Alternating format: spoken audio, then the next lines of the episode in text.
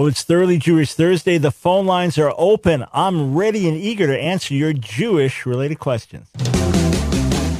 It's time for The Line of Fire with your host, activist, author, international speaker, and theologian, Dr. Michael Brown, your voice of moral, cultural, moral, and spiritual revolution. Michael Brown is the director of the Coalition of Conscience and president of Fire School of Ministry. Get into the line of fire now by calling 866 34 Truth. That's 866 34 Truth. Here again is Dr. Michael Brown. Welcome, friends, to Thoroughly Jewish Thursday on the Line of Fire. This is a day when we will answer your Jewish related questions. So, a question about Jewish tradition or Judaism or practice, a question about Jewish background to the New Testament, a question about a messianic prophecy, a question about Hebrew language, question about Israel today. Those questions are kosher on Thoroughly Jewish Thursday, 866 348 7884. 866 34 Truth is the number to call. And we're going to open up the scriptures and look at some very important words spoken by Jesus, Yeshua, in Matthew, the fifth chapter, where he says he didn't come to abolish the law or the prophets, but to fulfill.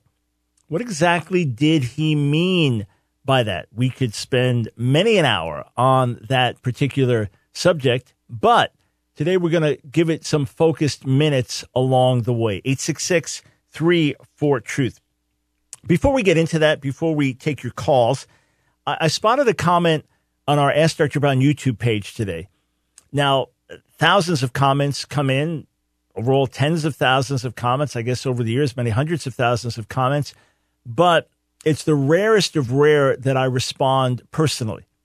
Sometimes a team member will respond to the comments every so often. It's rare. It's very rare. I respond. But I saw this one today and I thought I, I got to respond personally. So this was Matthew earlier today, Dr. Brown, today is my birthday, and I have one wish. Do not ever stop answering and debating. For I encountered Jesus breaking me out of prison. Ten years later, I was ungrateful like an Israelite, got shaken by Tovia Singer, heard you, and have been strong in my faith since. You have a gift. Praise God. And I responded, Matthew, thank God for his faithfulness. I normally don't respond to comments here on YouTube, but I just saw yours and had to say, Fear not. By God's grace, it is my intent never to stop answering and debating. Truth will triumph. So, uh, Matthew referenced a counter missionary rabbi who has undermined the faith of some. And it's been our privilege over the years to help people recover faith that have lost faith because of this counter missionary. And of course, we debated many years ago in the early 1990s, and he's refused to debate me ever since. We give the real reasons for that on our YouTube channel as well. So if you just search for Brown and Singer, you'll get that information.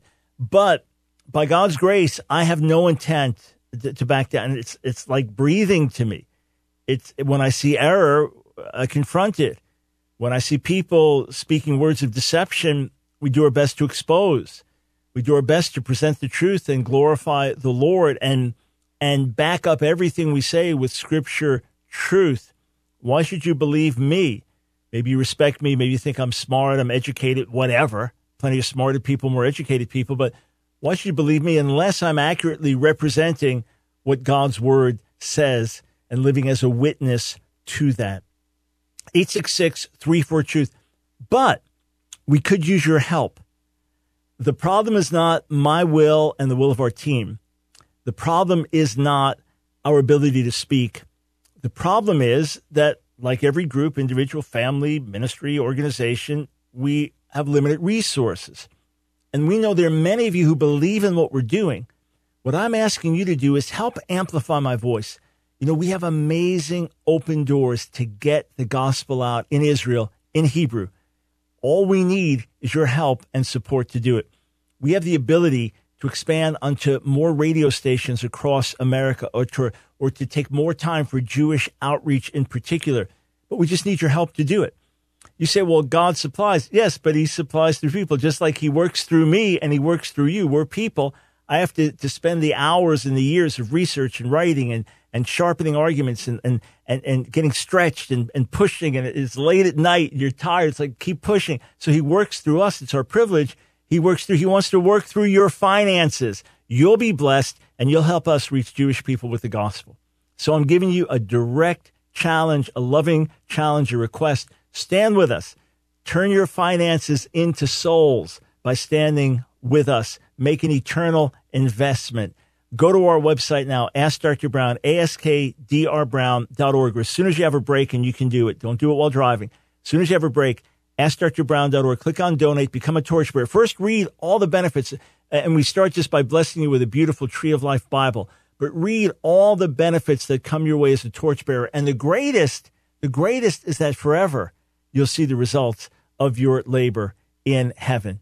All right, before I go to the phones and before we open up Matthew 5, uh, let me let me read you something else that was sent to us. This was a few years ago or some months back from Curtis. And this got my attention as well. God bless you, Dr. Brown. You have been such a blessing to me. And as I once told you on your show, it was your materials that helped me when my dearest friend was terminally ill with cancer and in deep doubt her faith, about her faith because of Tovia Singer. Thank you with all my heart. Here again, someone comes to steal faith. Someone comes with words not of life but of death and deception. And we are able, through the truth of the gospel, to help someone whose friend is terminally ill and battling with doubt because of seeds, lies that were sown into their hearts and minds. By God's grace, we were able to address. Here, I, I, just looked for a couple other examples. I had remembered some that we had filed away. Let, let me just share this while I'm mentioning this. And, and you're helping us help these people. You're helping us be on the front lines. You're helping us grow our team so we can spend more time getting our resources out to more people. That's why I can ask you boldly. I know you'll be blessed. I know we're doing God's work. And I know this doesn't put a dime in our pockets. It puts truth in the hands of people. L- listen, listen to this testimony. Dr. Brown, if you are reading, and in case you are interested, back in 1995, a friend from Chicago told me about the debate. Uh, this is a debate three years previous, and he told me that you clearly, quote, won this debate. This is with Rabbi Tovia Singer. Remember, he's refused to debate me ever since. I'd say, let's debate every day. I'm happy to. I went to a talk in Dallas where Tovia was. Afterwards, he hung out to talk to folks. I straight up asked him, so you had a debate with Dr. Michael Brown? He interjected and said it was a radio talk show, not a debate. Then I simply asked, Well, what happened? He said the following The Lord God as my witness. That was a long time ago. I was 28 years old. I was young. Then, then looked at me, smiling, throws his hands up, and shrugs his shoulders, and that was it. I heard the debate later that year and figured out why he responded that way. To me, that was body language admission. Okay, okay, I lost. So that's this person's testimony. I can't, I can't verify it one way or the other. Uh, obviously, he's quite sincere in sharing it, but we do have that old debate, and we do have the fact that he's refused to debate me ever since. That, that's meaningful. One, one more, one more spot. We, we got plenty of these, but one more. Uh, I have to say, I find you quite fascinating. So this is from a Jewish man, just posted today in response to our Wednesday night Jewish outreach show, Real Messiah. And we need your help if we're going to continue that reaching out in New York City. I have to say, I find you quite fascinating. I'm not a follower of Jesus and never will be. May the Lord change that. He says, but I do think you are successful because you're knowledgeable and have outstanding debating skills. Now, this is from a non believing Jew. However, the Tanakh, the Hebrew Bible, is a book of interpretation and multiple opinions can be derived. That is why there are hundreds of Christian Bibles, but why is there only one Torah? Well, easy answer to that. I'll come back to it. Anyway, I was impressed on your take on Isaiah 53, but found your explanation on Isaiah 7:14 and Isaiah 9:6 weak. But I do find you fascinating, Ian. Thanks for listening. Thanks for watching. Maybe you're tuning in right now. By all means, give us a call and tell us why you find fault with my interpretation of those other passages. And, and by the way, there's only one Bible, just like there's only one Torah. But there are multiple Christian translations, just like there are multiple Jewish translations. There are multiple Aramaic targums. in the ancient world. There are multiple ancient Jewish Greek translations, and there are multiple English Jewish translations today. So, no big deal there. All right, 866 34 Truth. Let's go to the phones. We start with Lewis in Virginia. Welcome to the line of fire. Thank you, Dr. Brown. You're welcome. I've got a question. A, a friend of mine and uh, myself went through the book of Jonah just to just to learn, and I noticed some um, striking similarities to the first chapter of Jonah and the story of Jesus um, and his disciples in the boat with the um, storm on the sea and Jesus calming the storm. And what really stood out to me was when Jesus was asleep, as well it says in Jonah that he was asleep, which just struck me as odd. But I was wondering, what is maybe a Jewish take on that? And then is there any significant to that because Jesus also quotes specifically of Jonah being in the fish uh, fish's belly, just as Jesus would be in the fish's belly. Yeah. Uh, first, I, I really like the fact that you're looking into the text deeply and finding these parallels. By the way, the Hebrew, when it says Jonah was in a sleep, it's a deep sleep. In Hebrew, it's tardema, which is the same word used in Genesis 2 when God puts Adam into a deep sleep. So he was he was really sleeping and obviously emotionally wrought from what he was doing. Of course, there are two totally different accounts. In, in one case, the storm sent by God in judgment on Jonah, and it's only when he's thrown overboard that the storm stops. And then the, the sailors on the boat, the pagan sailors, realize, whoa, Jonah's God is the real God. We better worship him. Uh, in in the accounts with Jesus in the boat in the storm in, in different chapters in the Gospels. Obviously, it's just speaking of the chaos of, of the sea and of Jesus calming that, uh, both uh, both being asleep, etc. I, I look at more as just a very interesting parallel and and a very interesting scene, but with people living on the Mediterranean Sea and living by the Sea of Galilee and things like that, you're definitely going to have boat stories. You're definitely going to have stories of of storms and of someone asleep in the boat and things. So I'm not going to look for more uh, imagery than that. But as far as a Jewish take on that, Lewis, I'm, I'm not aware of any unique Jewish insights into that.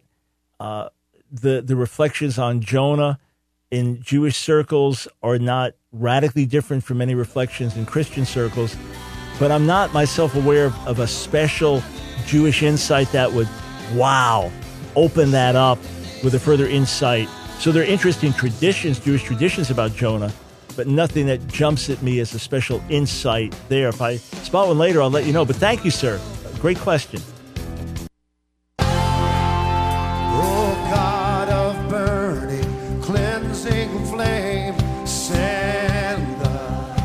It's the Line of Fire with your host, Dr. Michael Brown. Get into the Line of Fire now by calling 866 34 Truth. Here again is Dr. Michael Brown.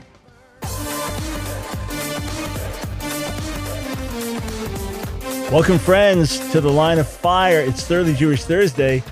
Boy, next Thoroughly Jewish Thursday, I'll be in Israel, God willing, with our tour group. I am so psyched about this really looking forward to it. If you are one of the folks with us on this tour, wonderful. But if, if, you weren't able to come this year, we are ready looking for dates for next year. This will be the first time I've done it two consecutive years, but we feel good about it and, and the way we're laying everything out. And we believe it's going to be a tremendous blessing to the folks. So 866 34 Truth if you have a Jewish related call. Uh, interesting tradition, Jewish tradition, that in in Jonah the first chapter, where it says that the sailors cried out each to his own God. Rashi, foremost Jewish commentator, lived 1040 to 1105. He says that they were from all the 70 nations and each crying out to their respective gods. So That would make the ship pretty big ship. But of course, there's, there's no actual evidence for that. 866 for truth. Let us go to uh, Toronto. Jeff, welcome to the line of fire. Oh, hey, doctor. How you doing? Doing well, thank you. Uh, God bless. Thank you for all the all the teaching. It's been really really helpful. Um, Glad. I have a, I have a. Oh, fir- first of all, uh, first off, I just want to say I, I believe in Jesus Christ. He's my Savior, my Messiah. I believe in the atonement. Um, uh, Christian all my life, and uh, just looking to learn a bit more. Really, um, Yeah.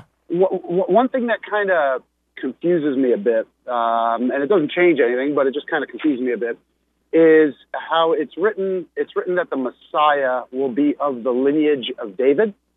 Mm-hmm. Um, and we know that Joseph was um, of the lineage of David.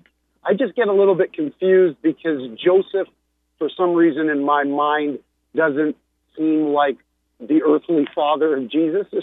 you know, so I I don't get the correlation of how um, how that connects to the lineage of David. Yeah. So the first thing is that Joseph is in the royal line from David, and that's what Matthew is is telling us that the one raised as a son by Joseph, and he's the legitimate earthly parent. Again, it's a virgin birth; it, it's not under normal law. Was of the Right. royal line of David, but I believe you can make an excellent argument that Yeshua's mother Miriam, Mary, was also of the line of David and that his physical descent goes through Mary. You can make that argument potentially from Luke's Gospel, the third chapter. It, it just uh, requires reading it a little differently than you might be used to reading it, but I believe it's a legitimate way to do it. There are other early traditions that speak of Miriam being of the line of David. So, as I understand it, that his physical descent as a human being comes through his mother, Miriam. And therefore, if she was of the line of David, he would be a physical descendant of David. As to the fact that he is greater than David, that's because he is not just a human being. He is son of God and son of Mary. So, in that respect, he can be the son of David and greater than David. If he had an earthly mother and father, then he would be just a descendant of David, no matter how great he was, less than David because he's merely a descendant of his. But instead, he is greater than David to the fact to the point that David can call him Lord or Master because he's both son and greater than. So that's the way I understand it. And there are examples in the Hebrew Bible of lineage being traced through a woman, and this would be the case here. All right. Got it. Got it. Well, listen, I wish you, um, uh, I, I pray God blesses your upcoming trip and blesses your work, and I appreciate everything you do, and uh, I'll keep tuning in. Great. Thank you so much. I appreciate that. 866 truth. By the way, when I when I mentioned the Hebrew word tardema, deep sleep for uh, for Jonah, it's the same the same root is used nirdam for sleep, the root radam. So I, I should have been more specific that it's the same picture of a deep sleep as God put Adam in a deep sleep.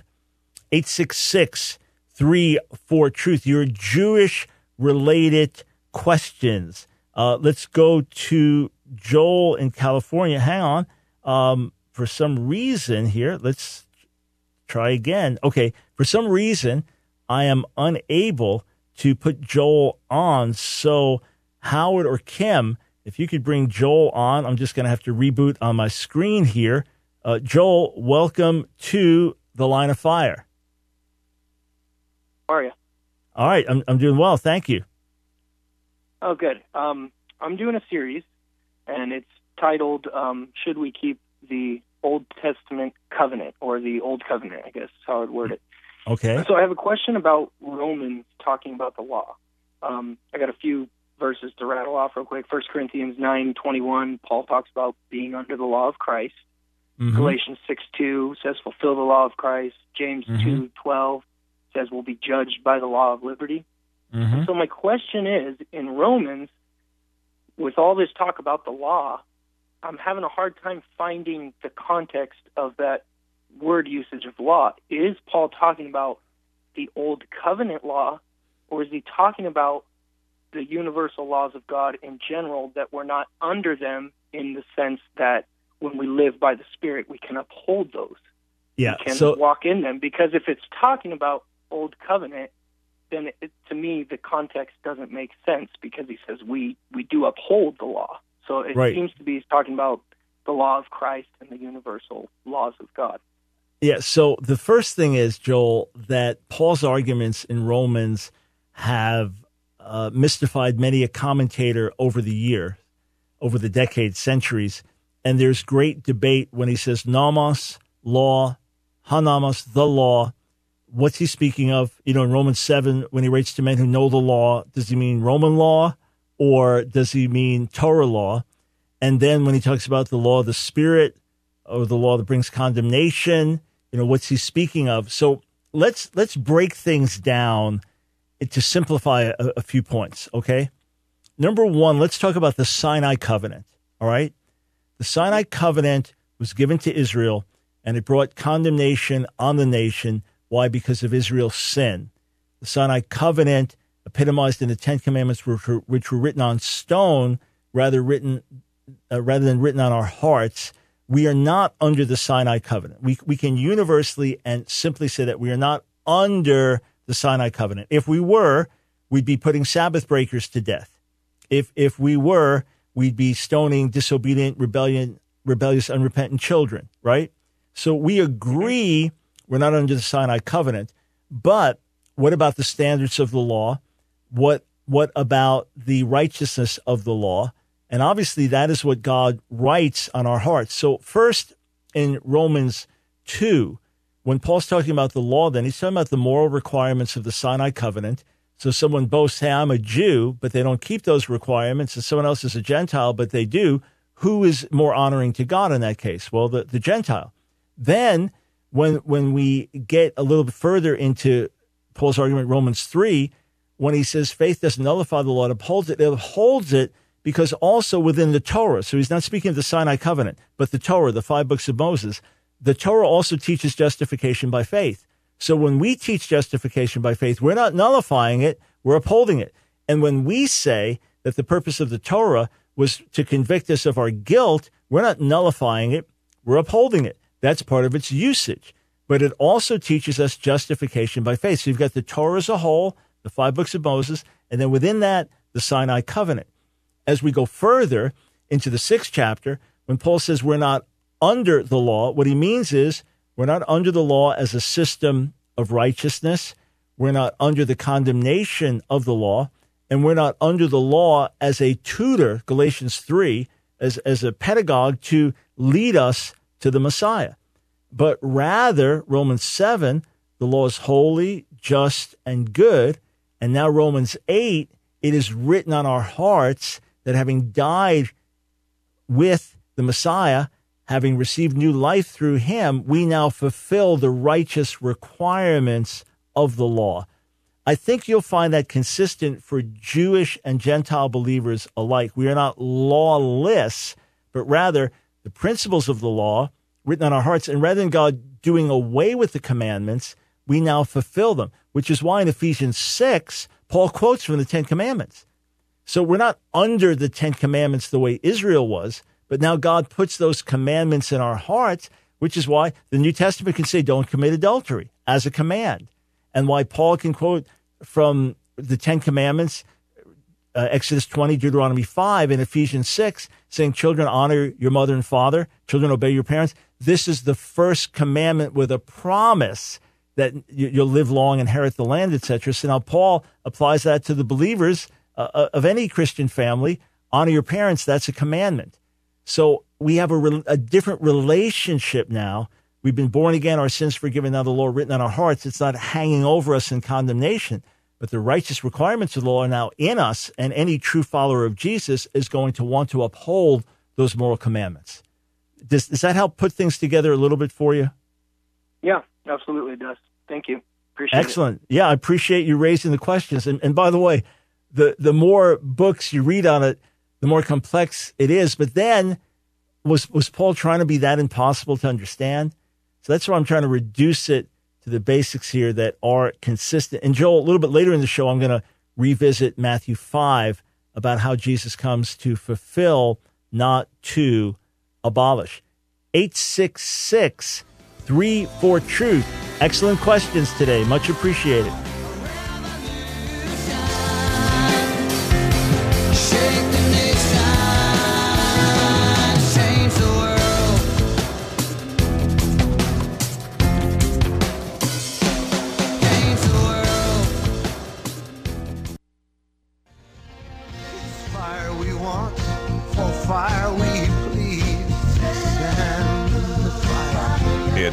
Line of Fire with your host, Dr. Michael Brown. Get into the line of fire now by calling 866 34 Truth. Here again is Dr. Michael Brown.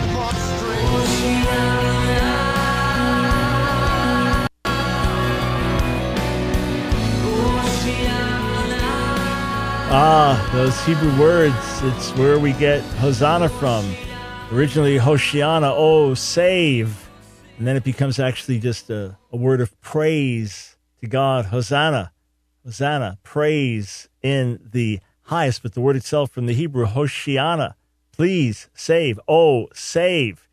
God save the king. Yeah. 866 34 Truth. Welcome to our Thoroughly Jewish Thursday broadcast. Let's take a look at Matthew chapter 5. Famous words of Yeshua. Sermon on the Mount. Do not think I have come to abolish the law or the prophets. Notice, he doesn't just say the Torah. Don't think I came to abolish the Torah, but don't think I came to abolish the Torah or the prophets. I did not come to abolish, but to fulfill. Amen. I tell you, until heaven and earth pass away, not the smallest letter or serif, so just an ornamental crown, shall ever pass away from the Torah until all things come to pass. Therefore, whoever breaks one of the least of these commandments and teaches others the same shall be called least of the kingdom of heaven. But whoever keeps and teaches them, this one shall be called great in the kingdom of heaven. For I tell you that unless your righteousness exceeds that of the Pharisees and Torah scholars, you shall never enter the kingdom of heaven. All right, so let's break that down. First, he didn't come to abolish, but to fulfill. So he is going to take everything in the Hebrew scriptures, the Torah prophets. That's a joint way of speaking of the, what we call the Old Testament today. All right. He's going to take that and fulfill it, fill it up, bring it to its full meaning, complete what has to be completed. And, and until he's done that, as long as heaven and earth stand, these words will stand. So say the biblical calendar, for example. He fulfilled the meaning of Passover, dying for our sins as the Lamb of God, and then with Feast of Unleavened Bread brings us cleansing. With first fruits, that signifies his resurrection from the dead, and then Pentecost, Feast of Weeks, the outpouring of the Spirit. Those were the spring holy days on the calendar. Then the fall holy days, trumpets, atonement, tabernacles, that will be fulfilled with his return and bringing cleansing to Israel, and the harvest, the ingathering of the nations to Jerusalem. So some of it has been fulfilled. So we now celebrate the Passover with fuller meaning, celebrate these holy days with fuller meaning, either as Messianic Jews or Christians. We recognize the fuller meaning of them. And then the rest is yet to be fulfilled. So we pray for that fulfillment. He takes the sacrifices, the offerings, the, the priestly ministry, and he brings that to its full meaning by dying on the cross for our sins and becoming our great high priest and enlisting us as a spiritual priesthood. So this is how he brings things to their fullness. He doesn't abolish it. He brings it to its fullest meaning. So blood atonement is super important to us. It's not now obsolete. It's super important through the cross. In the same way, the moral commandments of the Torah, which some observed outwardly, and that's what he seems to be saying, there's an outward observance from some of these religious leaders. You're going to have to do better than that. He now takes the commandments and brings them to a deeper level and gives them spiritual application.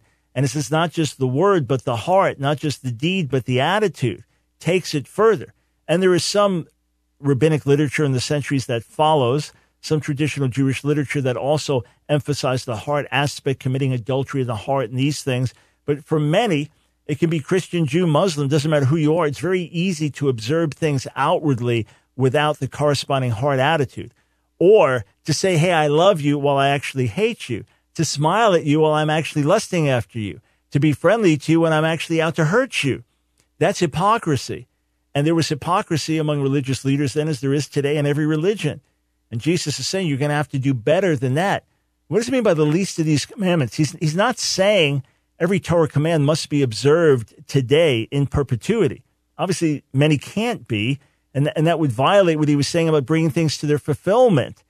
Rather, he's now showing you, he's now saying these commandments, watch what I do, watch how I teach these. He's now giving us application in the rest of the Sermon on the Mount. Obviously, we could go on for hours on that passage, but just a little glimpse of how I would understand it.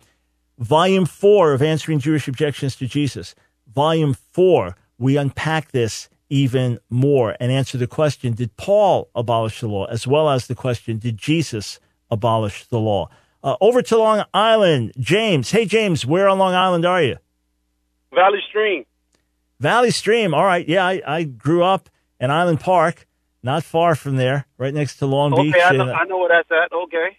Yeah, and then, of course, doing, preached, doing great. Preached in Valley Stream at Bethlehem Assembly of God many, many times for my dear oh, so friend, you know, Pastor you Steve. know Pastor Steve. You know Pastor Pas- Steve. That's where I go to church.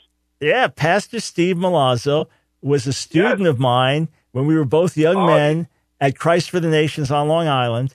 And he Oh, has wow. been an incredible. So I knew him when he was the youth pastor at Valley Stream, then became the associate pastor, then the senior pastor. And God has wonderfully blessed the work under Pastor Steve. I have the utmost admiration for him. He is the real deal.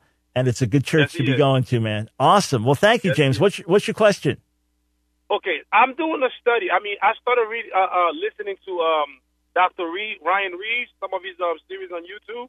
Okay. And I'm doing a study on the mystic, uh, the changing names in the genealogy of Jesus. And I came to find out that some of the names that are missing or changed is because of levirate marriage in Deuteronomy 25. Yeah, you can make instance, a, you can make an excellent you can make an excellent case for that. For for example, uh, so just to explain levirate marriage to those who aren't familiar with it, let's say uh, a man is married and he dies and he has no children. So his brother, if he was able, would then marry that widow, and then the first child that she would bear would be the brother's child in terms of his name, his inheritance. It wouldn't have the same name, but it would be his lineage. It would be considered as his son. So his memory wouldn't be blotted out from Israel. And then any children she had subsequently would, would have the lineage of the physical father. So yeah, why is it that you have in, in, um, in Matthew versus Luke, uh, different parenting or different reference for Zerubbabel? Why is that? And the best answer, and you have the same problem when you go to the genealogies in the Old Testament. He's referenced two different ways. Why? Yes. Probably a, lever- a levirate marriage. So let let's say that his his physical father would just come up with English names today was was a man named jo- yeah okay uh, so Pedaiah and then the other choice would be Salathiel. Right. Okay. So so we use the, the those names. So let's say his physical father was Pedaiah, but the name of the father through whom he's traced is is is the other name.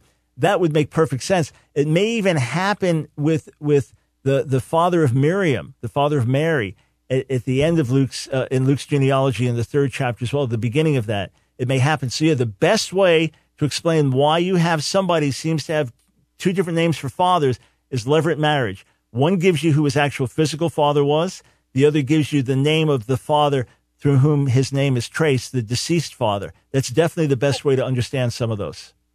One, one more question, Dr. Brown, before you go. Yeah. Now, I also, I also, I'm, I'm wrestling because I, I, I see the word, the Hebrew word tzedakah, H six six six six, and the word sadak, H six six six three. Now, the H six six six six, which is tzedakah, seems to always use for God, God's righteousness, God's peace. Or, or it, it has no. It, that's what God is. But tzedakah is what you become. You become righteous.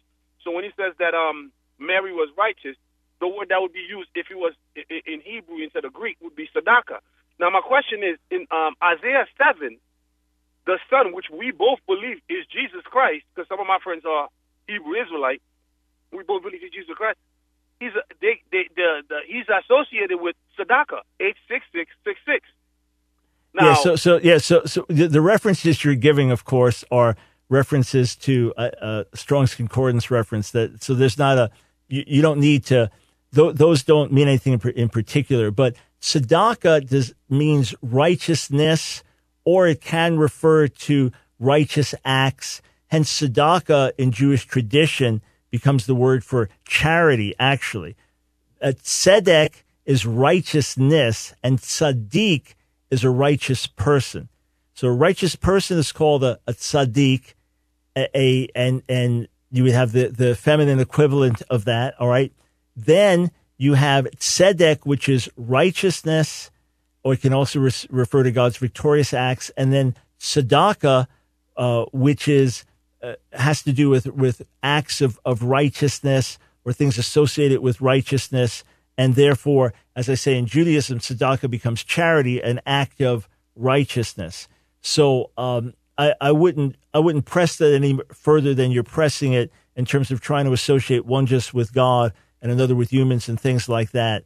Uh, I wouldn't I wouldn't press that argument. But I, I, love the fact you're digging and studying here, man. And may God bring these uh, Hebrew Israelites to faith. They really need to know the love of Messiah and His grace. Thanks for calling. If you get to see Pastor Steve, uh, tell him I was boasting about him on the air today. All right, eight six six three for truth, boasting about God's work in my friend. Uh, let's go to Clyde in New York. Welcome to the line of fire. Hello, Dr. Brown. How are you? Doing very well. Thank you. Awesome. Um, was Adam a son of God? And if so, why so? Yeah, he was a son of God in that he was God's creation. And Luke, the third chapter, refers to him as a son of God. So there, there are many different types of sons of, of God in, in the Bible. All right. So I guess you're getting out of your car there or something, but uh, yes. Yeah, so so uh, son of God can be by creation. So God created him, and in that sense, he's Adam's father and creator. You know the question: Don't we all have one father? That's our creator.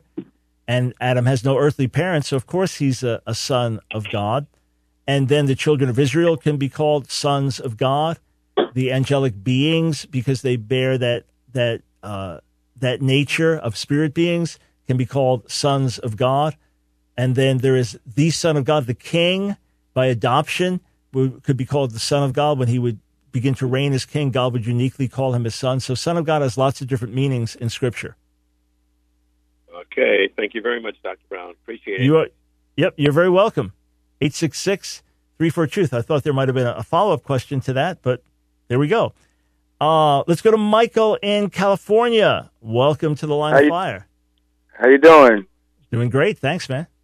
Yeah, um, I was wanted to touch on the subject. Um, did Jesus fulfill the law? And from my study, I found that the law has has three major major demands. There's some scripture behind it, but it'll take a little bit of time. But basically, be as holy as God, as loving as God, and as and as perfect as God. Later on, in, I t- tell you what, st- stay right there. I, I, I, brought you on right before break. My apologies. Stay right there, and, and let's continue on the other side. I want to hear what you have to say. Thanks, Michael. It's The Line of Fire with your host, activist, author, international speaker, and theologian, Dr. Michael Brown. Your voice of moral, cultural, and spiritual revolution. Get into the line of fire now by calling 866 34 Truth. Here again is Dr. Michael Brown.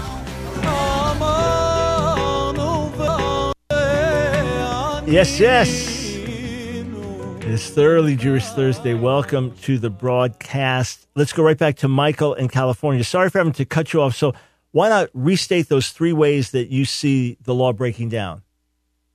Yes, the um the the law of God gives us three demands, and it's the uh the demand to be as holy as God. We see that in the First Peter one sixteen, and also in uh in Leviticus, and that we're to be as loving as God. And Jesus brought that out over in uh, John, you know, and I think it's thirteen thirty five. I hope I got that address right. And then it's be as perfect as God over in five forty eight when he says, you know, be as perfect as your as your Father in heaven is perfect. And so Jesus kept the law perfectly, fulfilled all the demands of the law by not sinning, and then fulfilled the penalty of the law on our behalf so that sin wouldn't keep us separated from God when we receive Him as our Lord and Savior. And then, subsequent to that, He gives us the Holy Spirit, and according to Romans, causes us to be able to fulfill the righteous requirements of the law through walking in the Spirit.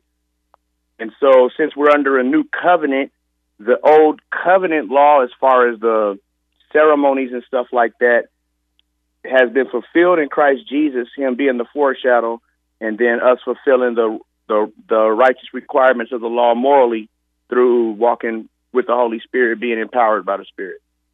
Hey, listen, you just gave us about a 10 hour teaching in two minutes. That's wonderful. I, I, I love, I, I love, obviously you put a ton of time thinking about it, but I love the way you opened it up. I love the way you broke it down, what he did, what he paid for, what he empowers us to do.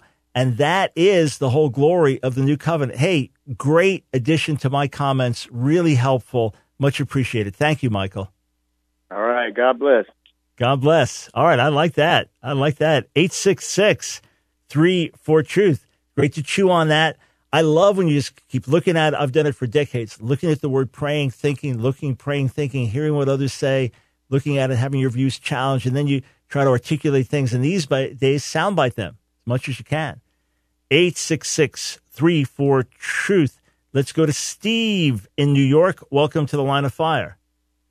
Hi, Dr. Brown. Thank you for the uh, great program last night. Wonderful teaching. We're very blessed Oh, by it. Thank you so much.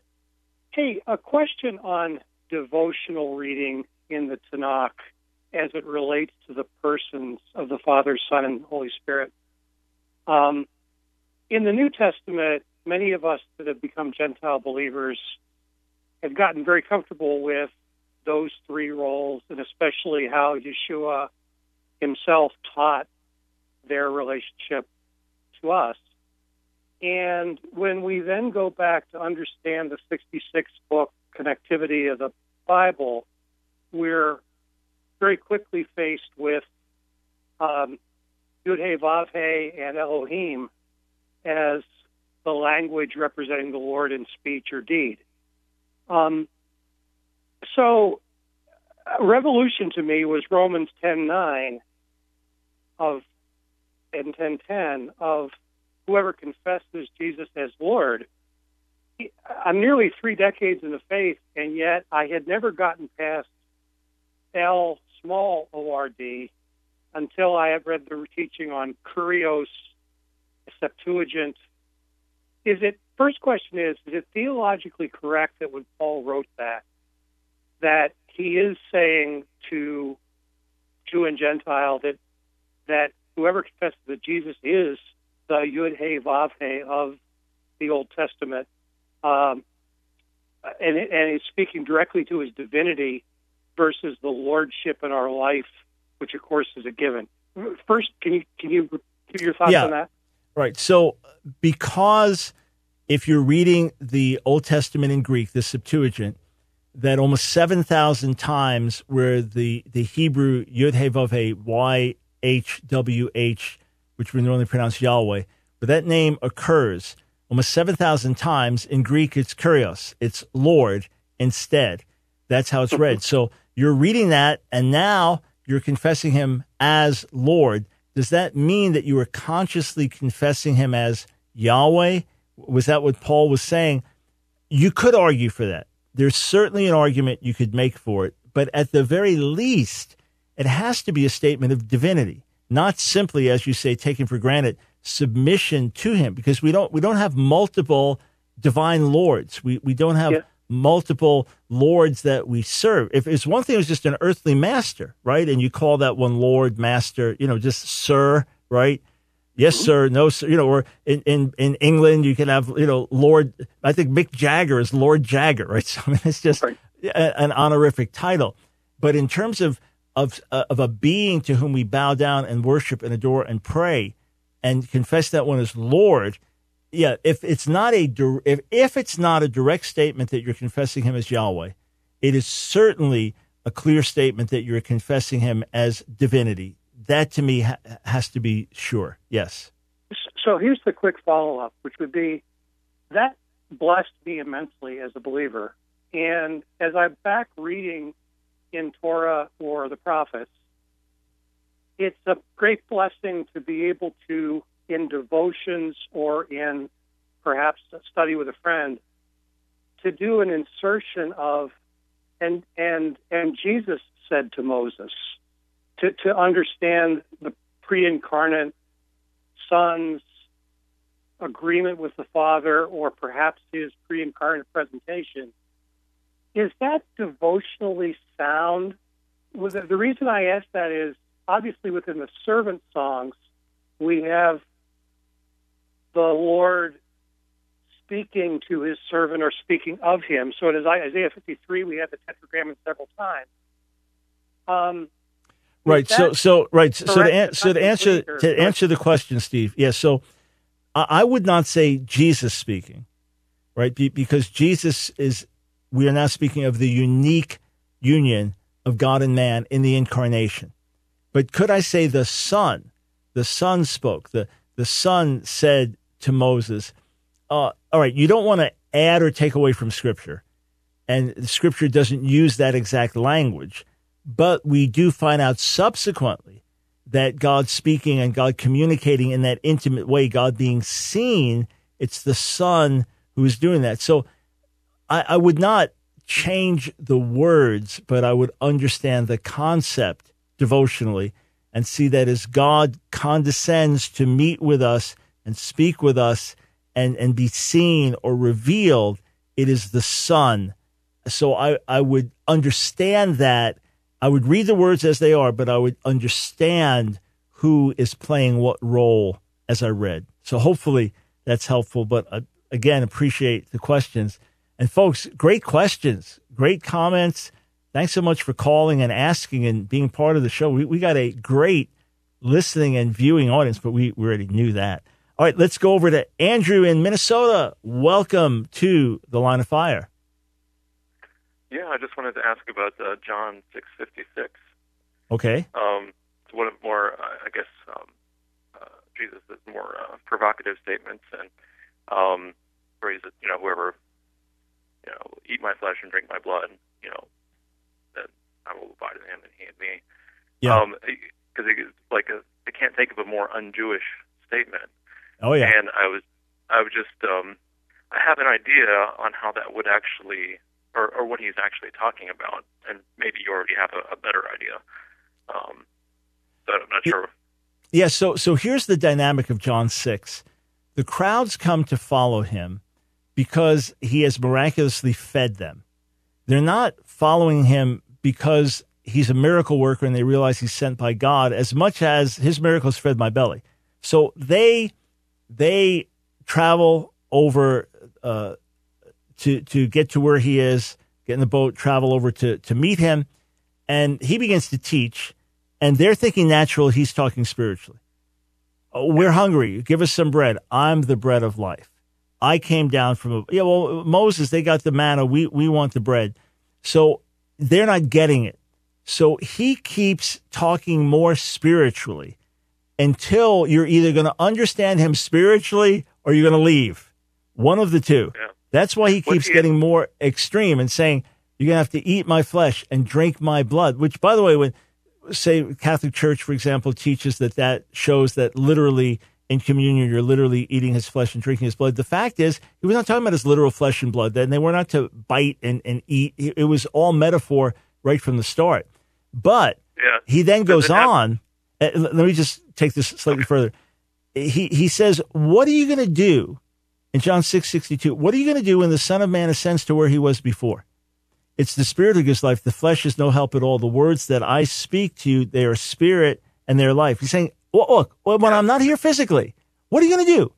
And he's not just talking about instituting communion there, right? He's saying, if I'm, how can you eat my flesh and drink my blood if I'm not here physically? You're not getting it.